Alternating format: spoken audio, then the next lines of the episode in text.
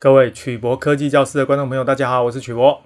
那么这几天啊，半导体业最热门的新闻就是 IBM 宣称呢，他们可以制作两纳米的先进制程。到底呢，IBM 的两纳米制程有哪些重点？那么 IBM 呢，是不是就有机会利用这个两纳米的制程来弯道超车呢？所以今天呢，我们就好好跟大家说明，到底 IBM 的两纳米制程新闻里面有哪些重点。所以呢，我们今天的题目就是台积电被超车，IBM 宣布推出世界第一个两奈米的制程晶片，到底是真还是假？今天我们跟大家介绍 IBM 打造两奈米制程晶片的构造。第二个呢，IBM 啊过去有哪些半导体的创新？第三个呢，跟大家谈谈 IBM 的两奈米制程晶片的密度，还有最后呢，跟大家谈这个制程的特性。那么首先呢，我们来看一下 IBM 的这个新闻稿。那么这边呢，它主要是提到呢，他们推出了全世界第一个晶片，那么是两纳米的这种制程，用的呢是 Nanosheet Technology，这就是所谓的纳米平板结构的这种电晶体。这样的技术呢，可以用在云端相关的应用，AI、人工智慧，还有物联网相关的产品上面。他特别提到啊，这样的技术呢，比旧的七纳米制程提高了四十五 percent 的这种效能，同时呢，降低了七十五 percent 的功耗哦，所以呢，看起来是有非常大的进步。那么呢，这边呢有它的一些基本的图片，我们来看一下这个这一个图呢，就是它所谓的纳米平板哦。各位注意看，这个就是电子通道哦，这个电子通道呢，基本上就是电子在这个里面行走。那记得它的行走方向是垂直这个荧幕进去的哦，所以呢，这个有三个平板哦的结构。那这样是一组电晶体，这样是一组电晶体哦。那再来呢，第二个图就是呢，他们的这个研究人员呐、展示他们的这个晶圆。那么这个晶圆呢，没有特别提啦，不过这看起来是八寸晶圆，所以、哦，各位看一下这个尺寸、哦，大概就是呃，已经可以做到。八寸晶圆的产品哦，那再来呢？他把这个图片稍微放大哦，各位可以看到这里面呢，这样一个小小的就是晶片呐，哦，所以它重复有很多的晶片。那这个呢是他们 IBM 的研究中心哦，这边呢有一小段的影片专门在介绍这一个晶片目前的状况，我们简单的看一下。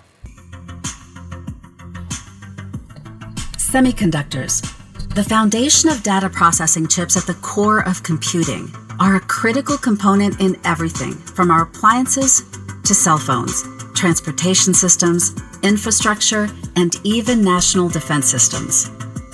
Transistors are a type of semiconductor. The more transistors on a chip, the more calculations it can perform using the same amount of power. 它这边就提到电晶体 transistor 啦，那意思就是说呢， 在晶片上有越多的电晶体，那么它的这个运算效能就会越好。功能也越强。The transistors are manufactured on silicon wafers, 所以电晶体呢是制造在细晶圆上。Contain hundreds of individual chips, sort of like a high-tech cookie sheet. 他说呢，有点像这个 high-tech cookie sheet，就有点像小点心啊，哈。Four years ago, IBM created a revolutionary architecture designed to produce a chip with transistor components as small as five nanometers. 他这边强调，IBM 呢在之前啊也是领先大家推出这个五奈米的制程。Building on that breakthrough technology, this year IBM has produced the world's first two nanometer chip. It's 所以呢，他这边提到，哎，IBM 呢又领先大家推出这个两奈米的制程。Tiniest components are smaller than a strand of DNA.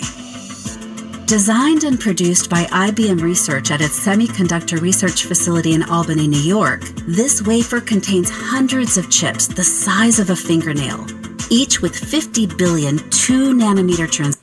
所以呢，特别提到每 一个晶圆上呢有几百个晶片，那么每一个晶片上呢大概有五百亿个电晶体哦。Transistors. This technology is designed to help improve calculation speed or boost energy efficiency, depending on the job. Where speedy complex calculations are the goal, IBM's 2 nanometer design is projected to achieve 45% higher performance than today's 7 nanometer chips. 所以呢，它比 现在七纳米的制程呢，提高百分之四十五的效能。Or, if energy efficiency is the priority, they are projected to use 75% less energy than 7减少百分之七十五的功耗。 nanometer chips. This breakthrough will help accelerate advancements in areas such as AI, 5G and 6G, edge computing, autonomous systems, and space exploration. 自驾车 The 跟这 2个太空 nanometer 的 chip 应用。 continues IBM Research's legacy of contributions to semiconductor innovations. These include the first implementation of 5 nanometer and 7 nanometer process technologies, single cell DRAM, the Dennard scaling laws, chemically amplified photoresists, and many others. 这边呢，他特别提到了 IBM 过去的一些创新，这个待会我们一个一个来解释。 Now that IBM research has made it possible, it shouldn't be too long before 2 nanometer technology becomes the industry standard. This kind of innovation from IBM research has kept IBM's technology on the cutting edge, from 2 nanometer chips to platforms like IBM Power Systems and IBM Z to quantum computing and beyond. 他这边提到了 IBM 的量子电脑，这个确实也是 IBM 的强项之一。那么这篇文章呢，接下来又提到了两纳米制程它的一些特色哦。第一个呢，就是可以延长这个手机的电池的使用时间，大概可以延长四倍。所以意思就是说呢，你大概只需要四天充电一次就好。那么当然是因为先进制程比较省电啦。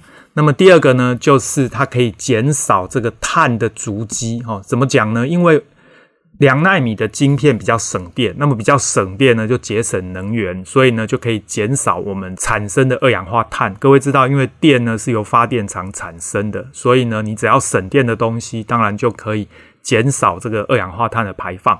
那么第三个重点呢，就提到了呢，可以让这个 laptop，就是我们的笔记型电脑呢，能加快它的工作速度。第四个就是呢，它可以做更快速的这个 object detection 哦。如果你要拿来做自驾车，做这个物件的辨识，这个当然就是人工智慧在做影像辨识，那么它的速度也会更快哦，这个是合理的啦。所以呢，他这边就特别提到 IBM 这样的技术呢，主要就是可以提供上面这四个特色。那么这边呢，他特别提到了 Research Center，就是这个 IBM 的研究中心啊，基本上是一个世界领导级的半导体研发中心哦。那么他们呢，也推出了非常多领先业界的产品。那这些产品有哪些呢？他这边特别提到了这个研发中心呢，推出了全世界第一个七纳米跟五纳米的制程技术。然后呢，他们呢也推出了这个所谓 single cell 的 DRAM，还有呢就是提到这个 Dennard 的 scaling law，登纳德的比例缩放定律哦。再来呢，他们也发展了这个所谓的 chemically amplified photoresistor 哦，这个所所谓的化学放大的光阻哦。另外呢，他们也推出了这个 couple interconnect wiring，就是多层的铜导线的架构。再来呢，也推出这个 Silicon on Insulator，就是所谓 SOI 的技术，哦，还有就是 Multi-Core Microprocessor，就是这个多核心的处理器技术，还有这个所谓的 High-K 的 Gate Dielectric，就是所谓的高介电常数的杂极的这个绝缘材料，还有就是 Embedded 的 DRAM，哦，嵌入式的 DRAM，最后就是 3D Chip Stacking，就是 3D 的堆叠封装技术。哦，所以呢，他这边啊细数了过去 IBM 呢，他在研发中心推出领先的技术，大概这些。那么接下来呢，我们跟大家简单介绍一下，到底什么叫做两纳米哈。那么首先呢，这个是一个印刷电路板，那么印刷电路板叫做 PCB，那么上面呢长得很像蜈蚣的这个就是所谓的基体电路 IC。那这个基体电路大概多大呢？这个要看你这个基体电路的功能有多复杂。那假设是处理器，通常比较大颗，那么这个处理器的边长大概是二十毫米，就是两公分。上面呢有一个正方形的，这个就是细晶片。那么这个晶片大概多大呢？大概是十毫米，就是一公分。这个晶片上呢密密麻麻的布满了所谓的电晶体，就是刚刚各位听到影片里介绍的 transistor。那么电晶体呢，可能是 CMOS，可能是 FinFET，可能是 GAA FET，这个我们待会再介绍。电晶体的尺寸大概多少呢？大概是一百纳米。那么如果你的电晶体是一百纳米，那么你的最微小的结构呢，大概就是十纳米哦。这个最微小的结构给各位参考。那么各位想想，如果呢是 IBM 的两纳米的微小结构，那么这个电晶体的尺寸呢，大概就是只有二十纳米这么小，所以真的是非常小。电晶体的构造是什么样呢？我们简单来看一下这个图。传统的电晶体是所谓的金属氧化物半导体场效电晶体，就是所谓的 MOSFET。那么 MOSFET 呢，它的主要结构就是上面是金属，中间是氧化物，下面是半导体，就是矽。哦，那因为这个结构呢，从上到下是 Metal Oxide Semiconductor（MOS），所以我们就简称叫 MOS 或者叫 MOSFET。那为什么叫场效电晶体？因为这个元件是利用电场来控制开关的，所以就称为场效电晶体。各位特别注意，这个电晶体里面呢，它有一个最小的结构。这个结构呢，我们暂时把它当成是闸极的长度，就是这边的这个十奈米。它的原理很简单，我们不停的反复，电晶体就是开关，所以呢，它原则上就是让电子从原极流进来，然后经过电子通道从极极流出去。这个时候就是所谓的导通，代表一。开关由谁来控制呢？就是由这个闸极来控制开关。这个闸极加电压跟不加电压就可以控制电子导通跟不导通。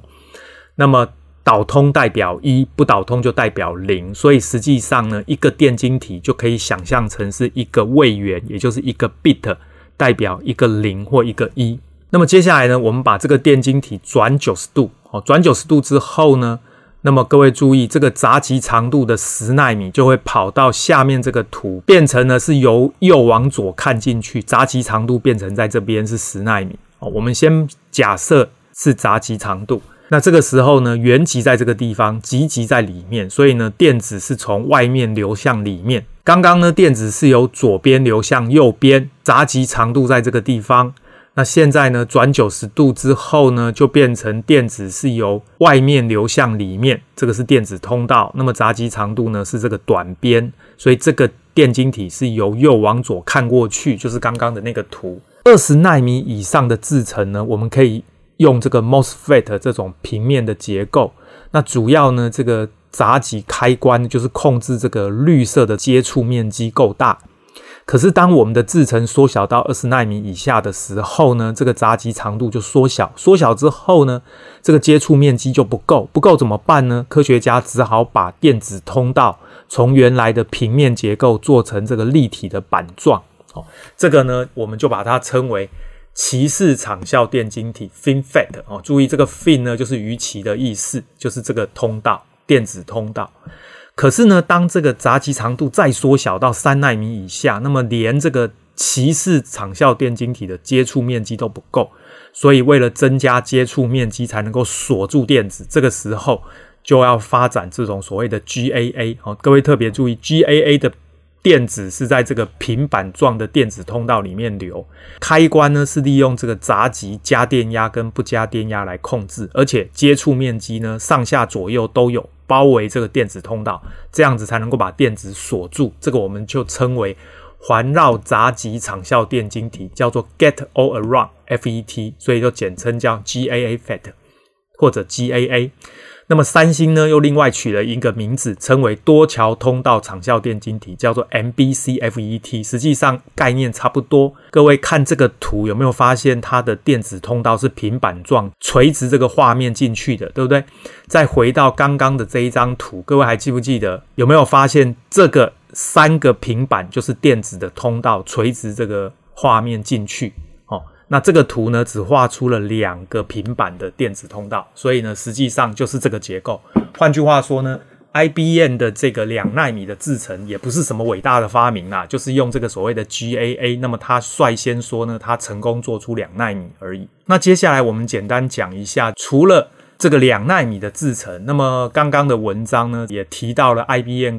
研发中心过去的一些丰功伟业啦，其中第一个就是这一个所谓的 Single Cell DRAM 单一单元的动态随机存取记忆体。这边我简单解释一下，早期的 CPU 内建的记忆体称为静态随机存取记忆体，这个叫 SRAM。各位注意，这个 static 呢，实际上指的就是呢，它不需要周期性的补充电源，所以呢，我们把它称为静态。这种元件呢，必须用六个电晶体来储存一个位元的资料哦。那么，因为它要六个电晶体储存一个位元，所以它的构造比较复杂，而且它不使用电容，所以呢，它的好处是它的存取速度快。但是六个电晶体比较贵，所以成本高。那么刚刚的新闻就是特别强调。IBM 是全世界第一个发明这个所谓动态随机存取记忆体 DRAM 哦。那各位知道 DRAM 是现在我们大家用的最多的记忆体。那它的特色是一个电晶体加上一个电容就可以储存一个位元的资料，而且呢，它在使用的时候这个电容会漏电，所以电容要一直周期性的补充电荷，这个我们就把它称为动态啊，它的。构造比较简单，因为一个电晶体加上一个电容就可以储存一个位元的资料。好处是成本低，但缺点是这个电容充电放电需要时间，所以速度会比较慢。发展到今天呢，这个 SRAM 就变成我们所谓的快取记忆体，因为它速度快，但是成本高。那么 DRAM 呢，就变成我们的这个主记忆体，它的这个容量大，但是成本低。那么这个新闻呢，就是特别强调呢，这个 IBM 呢是第一个发明 d r a 的公司。第二个，刚刚的文章提到这个登纳德缩放比例定律 （Dennard Scaling Law） 呢，讲什么？就是讲这个科学家其实就是 IBM 的人啦。他这强调说呢，电晶体的尺寸在每一代技术都缩小大概三十 percent，大概零点七倍。哦，因此呢，他们的面积大概是减少五十 percent，就是减少一半。而且呢，它的电路也会减少三十 percent，大概零点七倍的这个延迟哦。主要就是因为你的电晶体缩小，缩小之后面积也缩小，那么延迟的时间，各位想象一下，电子呢从第一个电晶体到第二个电晶体，它的距离缩短了，那么距离缩短了，所以呢，它的延迟时间当然就缩短哦，缩短百分之三十。而且呢，因为这样会增加百分之四十，大概一点四倍的工作频率。为了保持电场的恒定，那么电压就可以降低大概三十 percent 哦。再来就是能量降低六十五 percent，那么功率也降低大概五十 percent。再来呢，IBM 又提到了这个所谓化学放大光阻哦，CAR（Chemically 的 Amplified Photoresist）。各位知道半导体的制程需要靠所谓的光阻跟所谓的光罩，这个就是艾斯摩尔这个公司的强项。那么呢，他这边提到 IBM 呢，也是第一个提出一种为了提高光阻的量子效率而产生的一种光阻哦。所谓的量子效率就是呢，当你把光照在光阻上，那么有多少的光阻呢被光子来反应哈？他这边是描述光阻对光子的敏感程度，会利用这个所谓的化学反应来放大。那么基于化学放大原理的光阻，那么它主要的成分是这个聚合物树脂，还有光质酸产生剂，这个我们称为 photoacid generator，叫 PAG 啊，还有相对应的一些新增剂，还有溶剂哦。那么这边也特别提到，这个是 IBM 他们提出来的技术。那另外呢，这个就是所谓的铜互联导线哦。那么各位还记得哈，所有的电晶体呢是做在细晶片上、细晶圆上。那么呢，每一个电晶体呢都有原极、杂极跟极极，各位还记得？那么最后呢，要用多层的导线连起来。那么呢，在二十年前呢，这个导线的材料主要是用铝。哦，各位注意，这个铝呢有很多缺点。那其中一个缺点就是它的熔点比较低，因为它熔点低，所以呢特性就比较差。后来呢，IBM 就提出了这个铜互联导线的这个技术。哦，所以他特别强调这个也是 IBM 首先提出来的。但是呢，这边我偷偷告诉大家，当初啊就是联电跟 IBM 授权这个铜互联导线的技术，结果呢，搞得很惨，最后才输给台积电。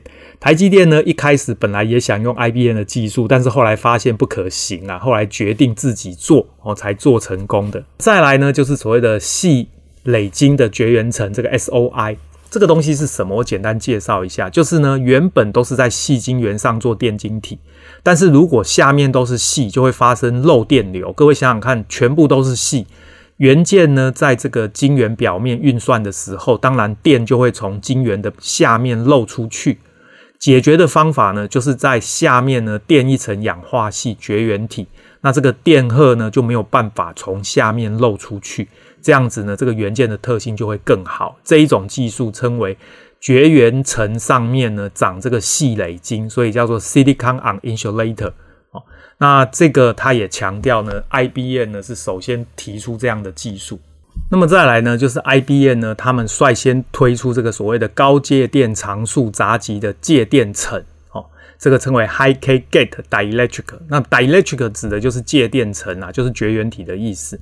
各位还记得这个是电晶体，这个电晶体呢，早期用的材料，绿色的是多晶系，黄色的是氧化系。那这两种材料的特性其实都不好。当这个元件呢在缩小的时候，氧化系会漏电。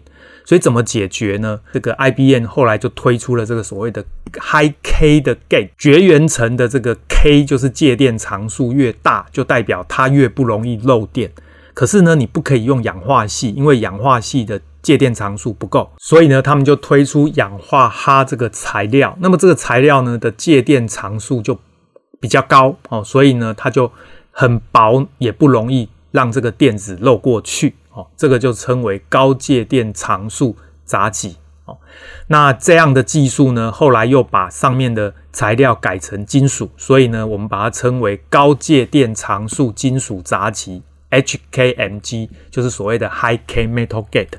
这边的 High K 指的就是绝缘材料，黄色的这个用氧化锌。高介电常数的材料，metal gate 指的就是这个杂极呢，改用这个金属材料来做。那么接下来呢，我们简单的介绍一下几个数字给大家参考。这边呢，他特别提到 IBM 的两纳米制程呢，号称是在一百五十毫米平方的面积可以塞进五百亿个电晶体，平均呢，每一平方毫米大概是三点三亿个电晶体。那么台积电跟三星的七纳米制程呢，大概每平方毫米是九千万个电晶体。那么三星的五 LPE 五纳米制程大概是一点三亿个电晶体，而台积电的五纳米制程大概是一点七亿个电晶体。哦，所以各位注意，这个电晶体的密度呢，大概增加了一倍。不过这个数字仅供参考啦，不是非常的精准。再来呢，根据 IBM 的说法，两纳米的架构呢，跟现有的七纳米制程相比，可以呢使用四分之一的电力就可以达到运算的效果。那么换句话说呢，用在手机里面大概就是四天充电一次，因为呢它的耗电量只有四分之一，所以我们现在是一天充电一次，所以如果用了两纳米制程，那就是四天充电一次。在现有的七纳米相同的功耗下呢，它可以增加四十五 percent 的这个性能，所以用在笔电或自驾车这一些产品上呢，可以提高这个运算力。那他这边特别提到了，IBM 从二零一五年就宣布试产七奈米成功，所以各位会不会觉得很好奇？啊，既然 IBM 是第一个试产七奈米成功的，啊，为什么都没有听到它大量生产？最后呢，所有的七奈米、五奈米的晶圆代工也都是交给台积电哦，这个非常有趣。换句话说，试产成功跟大量生产还有良率很高，这其实是两回事啊。但是呢，到去年八月，你看哦，从二零一五年试产成功到二零二零年才有第一个商用化的产品出现，这中间相隔了五年。这个文章写得很坦白，IBM 呢在这里呢。号称它两纳米成功，但是真正要量产，可能要到二零二五或二零二六年了哦。所以什么时候能量产，那就是另外一回事。那各位记得，这个台积电呢的四纳米跟三纳米，大概明年就要量产。那么两纳米呢，也号称呢已经有了关键性的突破。反倒是 Intel 的七纳米制程呢，它的电晶体密度是比较高的，大概是台积电五纳米哦。那么要等到二零二三年才能投产，所以呢稍微慢了一点。最后呢，我们简单做一个结论啊，哈，这个 IBM 呢，坦白说，确实是一家非常有创造力的公司啊。那很多新的点子也都是由他们开始提出来。不过呢，各位记得，这个晶圆的制造呢，不是只有试量产那么简单。你要把它做到十二寸晶圆，而且要做到良率非常高，然后能够正式的大量生产，帮客户代工，这中间有一段非常辛苦的过程。换句话说，IBM 今天呢发表这个新闻，其实说白了，宣示的意味比较多啦。他说呢，可以试产，跟呢真正可以量产，这中间呢大概隔个五年吧。再加上呢，你可以量产，跟呢达到非常高的良率，这中间又有一个落差。所以我个人是觉得也不用太紧张啦。那这几年各位也知道，每一间科技公司呢都靠宣示来炒股价哦。所以有非常多这样的例子，像之前的这个 QuantumScape 哦，也是呢宣称它的固态锂电池呢可以做得多棒，股价立刻暴涨。可是呢，过一阵子大家又觉得这个东西好像还很遥远，结果股价又暴跌了哈。那现在的厂商呢都学到这一招了，所以呢先喊先赢啊，大概是这种状况。那我们可以拭目以待了。总之这件事情没有那么简单。好，今天的节目到这边，各位有任何问题，欢迎大家发表在影片的下方，我们可以来讨论。谢谢大家，晚安，拜拜。